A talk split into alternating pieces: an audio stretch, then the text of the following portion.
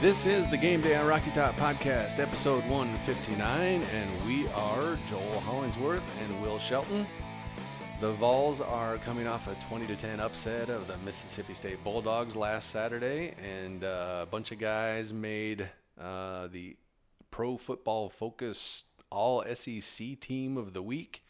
I think it was uh, Trey Smith and Nigel Warrior were first team, and Darrell Taylor was second team, and Smith I think actually got something like co-offensive lineman of the week or something like that. Basically, it was a good good day for the guys. Uh, this week, though, uh, the Vols are heading straight for the teeth of a monster in Tuscaloosa, where they uh, travel to Alabama to take on the Crimson Tide, uh, who is again the number one team in the nation. Uh, but before we get to Alabama, Will, um, you wrote just after the Mississippi State game that it wasn't so much that that the Vols won the game, although they were a six and a half point underdog. Right. But it was really more how they won. Uh, so, can you talk a little bit about that for uh, the folks that are listening but uh, missed that earlier in the week? Well, at least being in the stadium Saturday, it, it felt like a game Tennessee was in control of pretty early. Uh, you know, it felt like a game that was at least going to be competitive and compelling. You wondered if uh, are you going to get punished for throwing two interceptions in the end zone. Uh, turns out, not really. Uh, and and then even when Brian Maurer goes down, um, there's obvious Upside down. Over, yeah, yeah. Uh, my wife, when that happened, immediately goes, "Someone find his mother." Uh, it's like it's it, yeah. I mean, it was it was a. Uh, I, I'm amazed that he bounced right back up from it. I know that had to be a lot of adrenaline because I'm sure that thing felt like a car crash. Oh Uh, no, yeah, because I mean, it wasn't just that he landed on his head; it's that he landed sort of not sort of the wrong direction. So he, his neck had to bend before his momentum would actually f- finish him over the top. You know, that just Oh, didn't yeah. look good at all. I didn't like that. Yeah, I don't, I don't know if it would have outside of the concussion. I don't know if it would have been whiplash or whatever, but I, it, it didn't tickle. No. Uh, sure. So, uh, but you know, even when all of that took place, and we have the angst about are we going to throw Guarantano because of what he's done this year, creates obvious uh, anxiety when Tennessee has to get in passing situations, and yet you just because of the defense, I I never really felt like it was a game that Tennessee didn't have control of. No. And you could still lose that way. We we saw that with BYU where that was evident early on that Tennessee could control that game. Um, but I just think so. It's hard to say, wow, a big upset, but six and a half is a it's a pretty solid upset Yep. statistically speaking, and all of that. It it didn't look like Mississippi State was a touchdown better than Tennessee at any point in that game.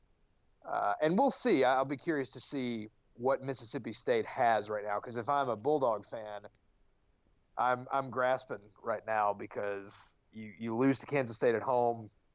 That Auburn game was all kinds of bad, and Auburn lost to Florida, who lost to LSU. Uh, so you can't tell yourself you just got obliterated by one of the two or three best teams in the country, maybe one of the ten best teams, but not one of the two or three best, which was on the table uh, at the time they did that to Mississippi State. And then to turn in this performance off a bye uh, against Tennessee, who at the time was the only team in the country not to have an FBS win, not great. Uh, and and the schedule coming up for them, not great. So I'll, I'll be curious to see how we feel about this Mississippi State win at the end of the season. But in the moment, yeah, you still don't you you don't throw away a six and a half point underdog victory. But again, we're playing the long game here now. That's been the case since it's been the case all year, but really since Georgia State, it's been the case. And uh, long term, the most important things for Tennessee: figure out your quarterback. Maybe we need way more data on Brian Maurer, and you got to get better on both lines. And I thought for the defense to do what they did in, in shutting down the leading rusher in the SEC, and also to really bother him in the passing game with all those sacks, hmm and for the offense when everybody in the world knew what was coming on the most vulnerable drive, the first time all day that field position wasn't in Tennessee's favor. Yeah. I mean, they just dominated four four carries in a row. Everybody's talked about how, how great that was to see. So again, we'll see how we feel about the win itself later on. It depends on if Tennessee can beat South Carolina, if they can keep a, a six and six season realistically on the table. But long term, Are these offensive linemen going to keep getting better? Are these defensive linemen? Because there's they've got some some well hyped kids coming in next year, but you're still talking about freshmen there. You need to develop what you have, and it was it was a good day for all those guys. So yeah, I, I just thought the way it happened, um, you're already seeing a spark at quarterback with Maurer. Now you've got sustained great play on the offensive line, especially like Trey Smith, like you said, and guys making plays on, on the defensive line against what was the leading rusher in the SEC. So uh, a really really good day for for the long term for Tennessee. I thought on top of the obvious uh, just relief and a little release uh, in in the short term the way this season has gone. Yeah, the, the, the defensive line it was a whole bunch of guys too. It wasn't oh, just oh, yeah. one guy having a great game. It, it was like I was watching. It's like, hey, sack from I don't know you. Who are you? you know, right. yeah. it's like there's to, another guy I don't know. Yeah, I had to pull out the the program uh, and look for uh, I can't even remember who it is uh, now. Uh, maybe Darel Middleton is yeah. somebody that was making plays where I was like, yeah. who was that? So yeah, uh, him and Bennett and yeah. yeah. Ja'Quain Blakely was in there too. Uh, oh. Make it. He didn't get a sack, but he made some nice things happen. Uh, I think it was my wife enjoyed that he was he had the belly hanging out. Oh yeah, that's she, she likes big bellies that's listen. I can testify to that. So, uh, but I, David Ubben had a nice piece today, um, or, or maybe yesterday, about the game, saying that when you look at those seven sacks, it wasn't necessarily great defensive line play. A lot of it was good coverage, which fine, great, awesome. you yeah. know, like whatever. Those guys are finishing the job that a lot of those guys on the back end are doing. And it was nice to see that you mentioned the Pro Football Focus grades watching the game, it really felt like Nigel Warrior was having a great game. Yeah. yeah. And sometimes you feel that way, and then you go back and, especially with a guy in the secondary, you remember the plays he made, but you don't always remember the, the plays he gave up unless they're, you know, sort of monumental kinds of plays. But yeah. I, I really, Warrior has faced such high, you know, expectations because of his dad as long as he's been here and has failed to live up to what we built him up in our minds, probably unfairly as. So there was a little bit of me when he was playing so well that thought, well, he's probably not playing as well as I'm hoping he is, but he really did, uh, yeah. at least in this one game. So that was that was really encouraging to see. Yeah, and then uh, at the end of the game, you know, after I think it was right after Mississippi State scored their touchdown to make it a little close, um, I said, okay, well, they're going to have to pass now, you know, yeah. because you could tell that they were just playing with the lead and they were just wanting to sort of run out the clock and you know play it safe. And uh, they, you know, like you said, four straight runs, they were all successful. It's like, well, what do I know? Hey, you know, I'll take that. That was fun. Well, um, there's there's a whole separate conversation we said on the side because we're not allowed to have this problem right now. But for everyone that wants to make the Will Muschamp comparison, which, by the way, good good week to be Will Muschamp. So mm-hmm. it's not it's not all bad. But maybe everyone, the only week that it's actually good to be Will Muschamp. But it's right.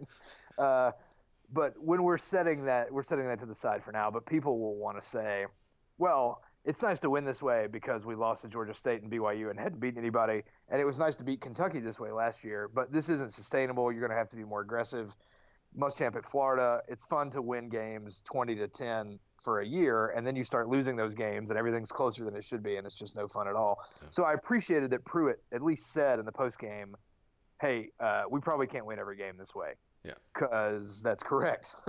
so uh, it, there was at least a verbal uh, acknowledgement that this kind of thing isn't going to get it done every Saturday, and it, it will get old and frustrating as Tennessee gets better, and we expect more from them. Uh, but man, it was it was exactly right. Uh, their run pass ratio, all that stuff, it worked exactly the way they wanted it to. So, um, speaking of, hey, we're not going to be able to win every game like that. Um, Pruitt joked, uh, I think he was joking, about unveiling the Arkansas high school game plan of of always onside kicking and never punting on fourth down and you know, the idea being that you're never going to let the other team actually have the ball, right? Right. And, you know, that's kind of funny. Um, but, you know, Josh Ward mentioned on his podcast, Locked on Vols, uh, that he thought that maybe it really wasn't all that bad of an idea. And uh, when you start thinking about it, it's like, well, what is the downside?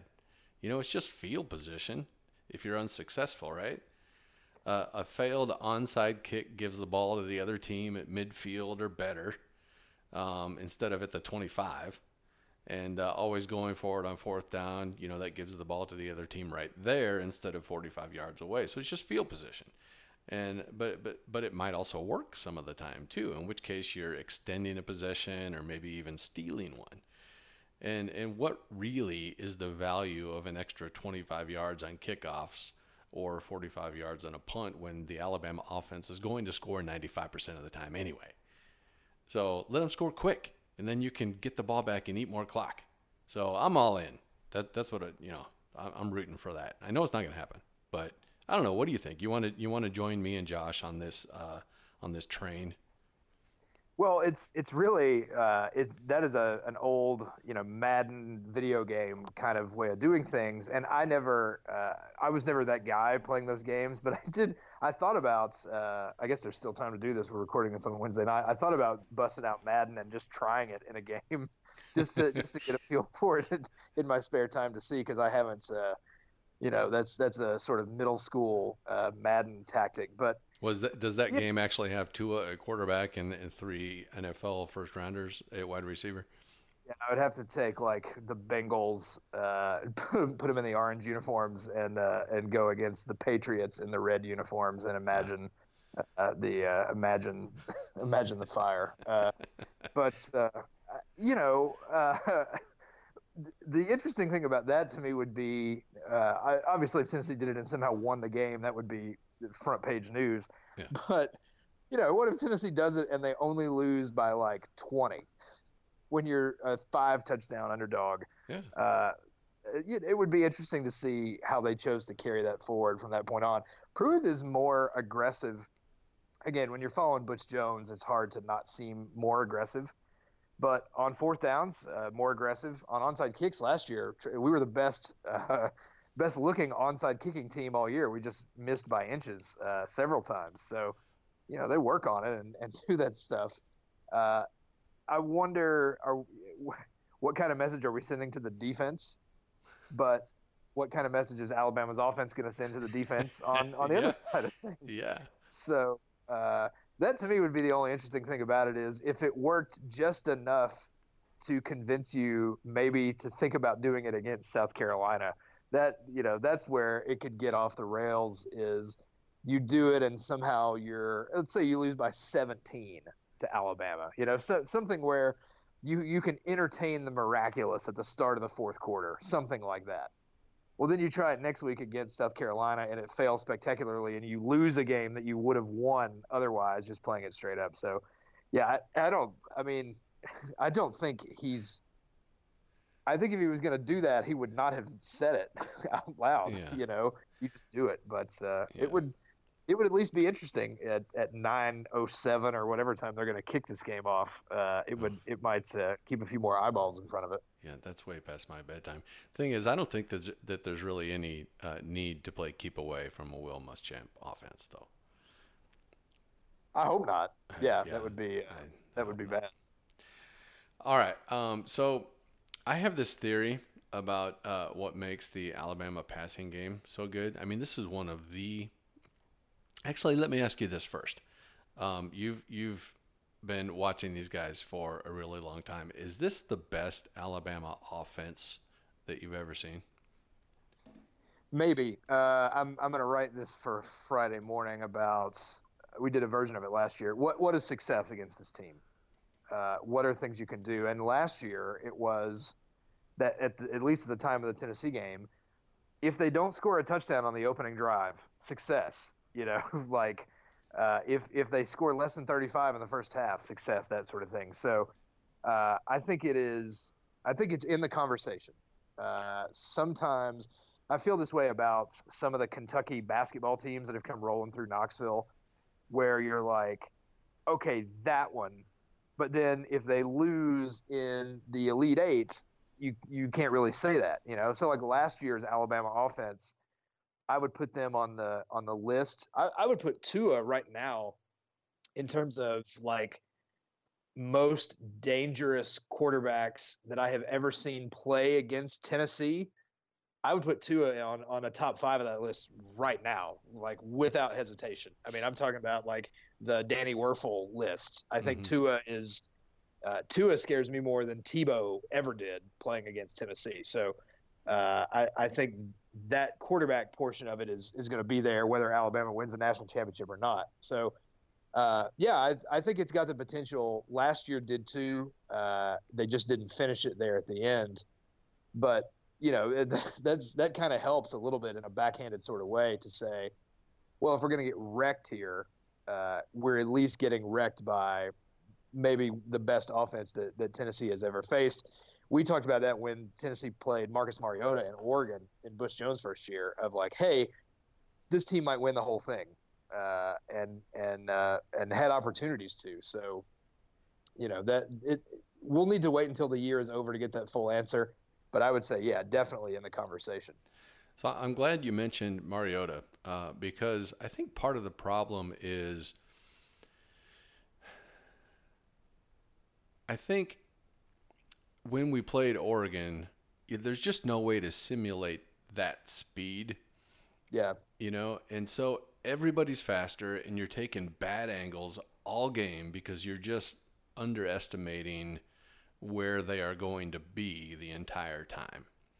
And that's that that's what I was getting about getting at uh, when I was talking about the Alabama passing game because I, I think that the reason that they are so good um, is that I, I'm going to call it frictionless because in a passing game, you generally have some friction between, um, you know, catching the ball and then running after the catch.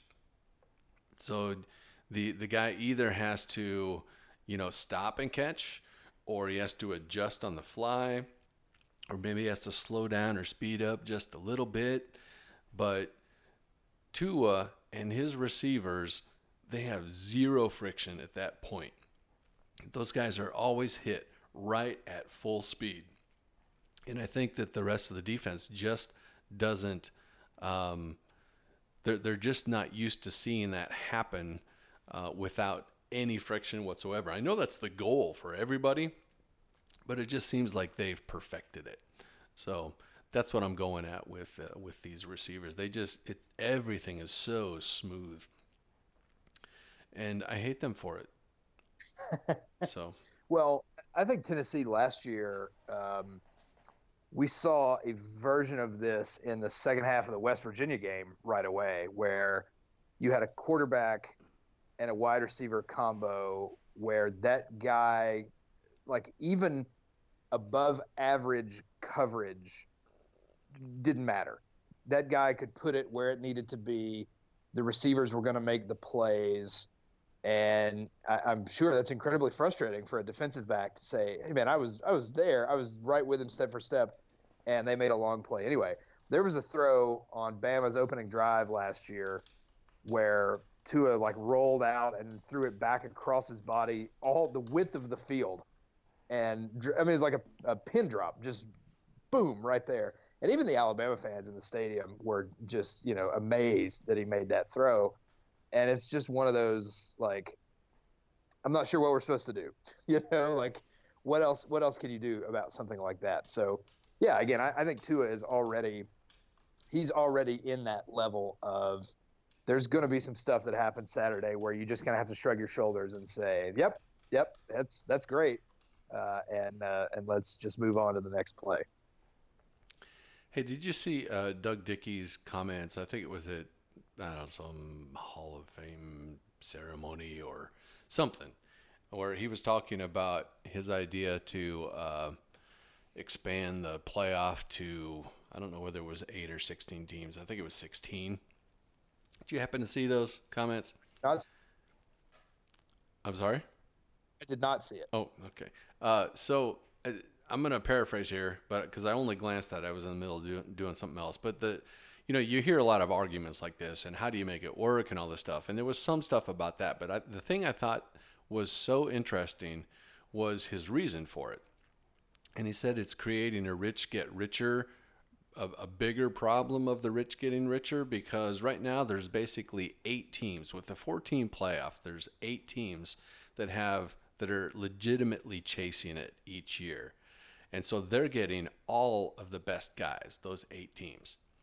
Uh, but if you expand it to uh, like 16 team playoff, then you have 30 teams that can go into somebody's living room and say, hey, you know, we're going to be in the playoff this year without being laughed out. So I just thought that was really interesting. You got any thoughts off the cuff on that? I still think the very best model for this is eight teams with five automatic bids. Uh, if you win your conference, you're in. And in that model, you make uh, everybody's doing this anyway. Make them all play a conference championship game, which means if you win your division, you have a chance to win the national championship, period, every year. So for a, a conversation like that makes the South Carolinas and Missouris of the world have a some, a some small percentage chance to win a national championship. You know, like Missouri right now in SP Plus, Missouri is the favorite to win the SEC East. Now, I don't know if they'll be eligible for it or not, but that would be my point. Is you every team has a chance to win their division. Not every, I mean, no, not Vanderbilt and Kentucky, but many more teams have an opportunity to win their division than think about making a four-team playoff with no automatic bids. And if you make, if you win your division, you're going to get a shot against you know whoever it is in the in the league title game, and if you win that, you're in. Uh, so I just think that is, I think anything more than eight ruins the regular season, which is the best it's what makes college football great is the weight on every outcome. Um, and making it about uh, automatic bids and division winners means you keep the head-to-head value uh, which is the other thing that makes it so great. So i think you can accomplish what i, I applaud dickey for making that suggestion because i think he's right. And you can track that through. We've been doing this now for five years six years with the playoff and it is a lot of alabama and clemson and ohio state and and becoming a lot of Oklahoma here.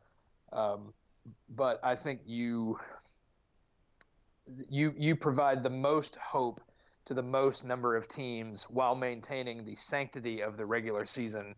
If you do eight eight teams, every conference champion gets in. The highest rated group of five champion gets in. So you've got a Cinderella every year, and then two at large teams that the committee can pick. So uh, I just that one is always my favorite uh, to me. I just think it accomplishes all of those things. All right, back to uh, Bama. Um, Tennessee was, I think, opened as a 29 and a half point favorite, and it's now up to 34 and a half, I believe, last time I looked. Um, that's a lot of points, man. That does not look like a fun, fun game to watch. Uh, so I think uh, ESPN's FPI gave Tennessee a. I want to. This is off the off the top of my head, but I think it's a two point seven percent chance of of winning. So that's also fun. Um, so what is it that we want to see uh, on Saturday night? Do um, you know a team that is favored by that much is going to make the opponent look bad? Right. in almost all areas. So, what is it that we're looking for uh, to hopefully find some glimmer of hope in that game? It's funny when you're an underdog, when you're a five touchdown underdog, you know, so if Tennessee loses by 31, they've, they've covered the spread with a little room to spare. But I don't think any of us are going to say, hey, lost by 31. You know, we're we're that was that was decent work there. Uh, I think you want to see you want to see Tennessee move the ball offensively. You want to see them land their shots because some teams like Ole Miss, some not just uh, Texas A&M, but some other teams that are closer to Tennessee's talent level right now have landed a few blows on them. Uh, there's lots of the most optimistic version of any of this is Bama's got some injuries on the defensive front. They're not what they used to be there. They don't have to be because they can score 100 points a game or whatever. But yeah, I mean, you, you want to see if if Monday if ten, if Alabama wins this game, um, sixty three to twenty, well, sixty three to thirty one, or something like that, you're just going to feel better about things. That Auburn team in 2013 uh, that Dobbs played against, that was 55 to 23, but you know, Tennessee was within seven right before halftime, uh, and at a point, and, and Auburn got some special teams touchdowns too. But at a point there, you just okay, they're better than us, and they're pulling away. But if you can land some punches early, if it's you know 17 to 7 and then 27 to 14 or, or whatever just just land some punches um, be attempt to be compelling television at the start of the third quarter. Like at halftime, if Tennessee's down 28, eh, that's probably not great, you know. So it, can you keep it to 21 or less in the first half? Give some reason or some idea that maybe if you come down the field and score to start the third quarter, then maybe Bama's been playing football for a while here without a bye. Um, Tennessee uh, almost got them four years ago in Tuscaloosa in that scenario. So you know that's that's one thing also uh, to to look at there. Um, but uh, you know I don't know I, I just uh, I'm not sure. I don't know how this Tennessee team stops these guys, which goes back to the onside kick uh, conversation. I'm I'm wondering if that nine o'clock kick wasn't you know, hey, uh, can you put us on after most of our fans' bedtimes? I don't know. I, well, the fun online joke about that is Alabama has this fancy new synchronized stadium light thing, which I am sure we'll see a bunch on Saturday. But they haven't played a night game uh, at home yet, oh. so this is their first opportunity to use it uh, this season. So some some people are like, you know, hey, we spent millions of dollars or whatever on this light system. Can you do us a favor and throw us a, a late Central Time start? against a team we're going to be favored by five touchdowns against. Oh, that'll be fun and cool. So yeah, I mean, expect lots of snark and, and jokes about uh, the the fancy new light system at Bryant Denny. So I'm actually glad that I uh, uh, asked you that question because um, something you said made me think of something I hadn't thought about before, which which is you kind of want to compare yourself to everybody else who's played them, right? So if you look at their scores so far, you got Duke lost 42 to 3. You don't want to be like them. But they uh, were compelling for a, a, quarter and a half. Okay. Something so you, like that. So you want to go a little bit longer than that, which, you know, generally we're only good for a quarter and a half. um, but maybe in the both the first half and the second half, maybe. We're wearing yeah. out. Uh, New Mexico State, 62 to 10. You don't want to let them get to 60. Um, Ole Miss, no, uh, Southern Miss, uh, 49 to 7. Mm, if you can do better than that, that would be good. So we're really looking at South Carolina, uh, Ole Miss, A&M. A&M's top 25 team, or, or was. More talented than us by far, yes. A&M is. Yeah. But not the other team. Right. So you got South Carolina 47 23. That would be respectable. Um, 24, yes. It was, I would take that right now. Um, Ole Miss 59 to 31. I like the 31 part of that. 28, same thing. That's you cover the spread by a touchdown, and you scored a lot of points, and can tell yourself, "Hey, when we're not playing Bama, we're going to do great." Are you doing that math in your head? Because uh, you know it's after nine for me, and uh, I just I, I didn't even realize that's what you were doing for a minute. Football math and church attendance are the only two maths that I can do.